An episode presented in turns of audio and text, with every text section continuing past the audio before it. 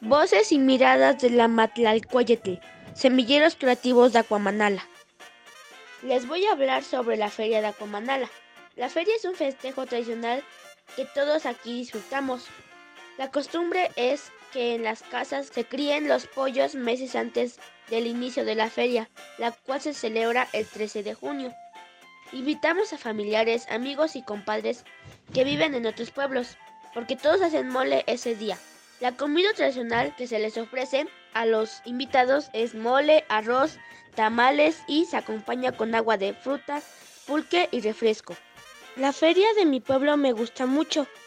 El día domingo los mayordomos se encargan de que haya una celebración religiosa a las 12 del día, donde se celebran bautizos, confirmaciones, primeras comuniones y uniones matrimoniales comunitarias. Al terminar la celebración, los mayordomos ofrecen compartir el pan y la sal con todas las personas que estén presentes. Luego en la noche vamos al centro donde hay muchos juegos mecánicos como la rueda de la fortuna, los caballitos y el dragón. Venden comida como elotes, esquites, chiletole, churros azucarados, algodón de azúcar y plátanos fritos. También hay juegos como las canicas, dardos, tiro al blanco. Luego nos vamos a la iglesia a visitar a San Antoñito, quien es el patrón de nuestro pueblo. Al salir nos gusta quedarnos a ver los juegos artificiales, que es un espectáculo de luces y cohetes. Y para terminar quemamos los toritos. Y así es como se celebra la feria de Aquamanala.